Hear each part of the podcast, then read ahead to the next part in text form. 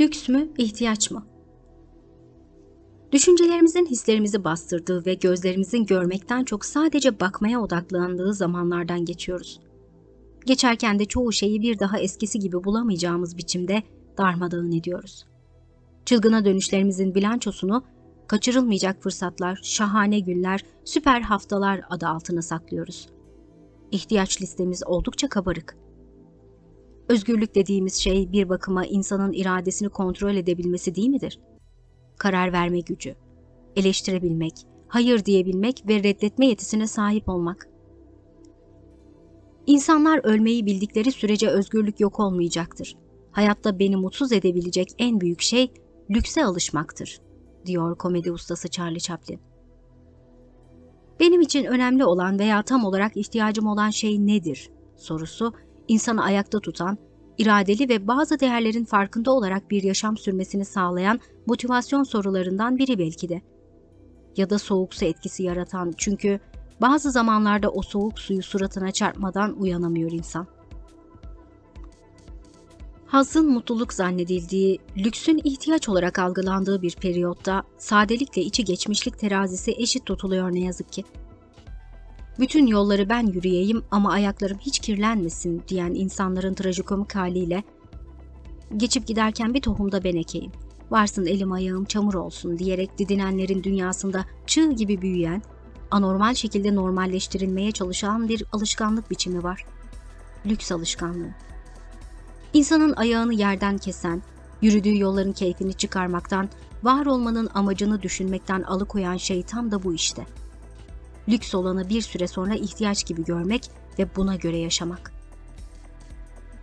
Hayatı maddesel ve haz odaklı algılamak ve buna rağmen huzurlu olmayı beklemek. Onu dışarıda aramak. Oysa her güzel şey içsel bir yolculuktan doğar.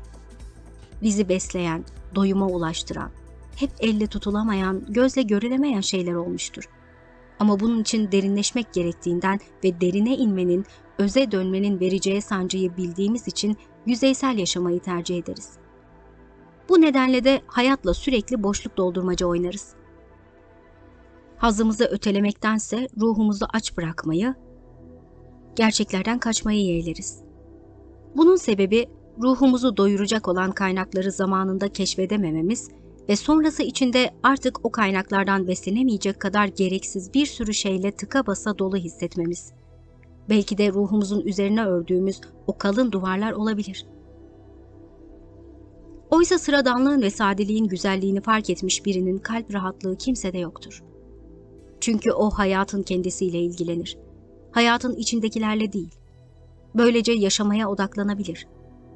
Bedeninin, ruhunun, yaşamanın, bir gülümsemeyi, bir acıyı paylaşmanın mutluluğunu ve insanlarla ilişki kurmanın ayrıcalığının değerini biliyordur. O yüzden sıradan olmak onu incitmez, öfkelendirmez, huzursuz biri yapmaz. Biricik olduğunun, parmak izi kadar özel olduğunun zaten farkındadır. O sadece özünden hayata geçirdiklerinin, sıradan ve sahte olmamasına özen gösterir. Huzur, sevmeye, sevilmeye, gülmeye, paylaşmaya, farklılıklarımızla bir arada olmaya ihtiyacımızın olduğu şu kısacık ömürde gücümüzü artıran değerlerin bize kattığı güzellikleri görebilenindir. Ufalmanın en etkili yolu sürekli daha büyüğün, daha gösterişli olanın peşinde koşmak olsa gerek. Dışarıdan ihtişamlı görülebilir. Fakat ya içerisini alemde kim bilir. Şaşalı perdeler ardında kırık dökük yaşamlar can çekişiyor. Gereklilik kitleri bahane edilerek, mecburiyetler adı altında geçiştirilmiş zamanlar, duygular. Hakikatten bir haber. Hep bir parça eksik. Tamamlanır elbet ama ne zaman? Toprağa girince mi yoksa yaşarken görmeyi bilince mi?''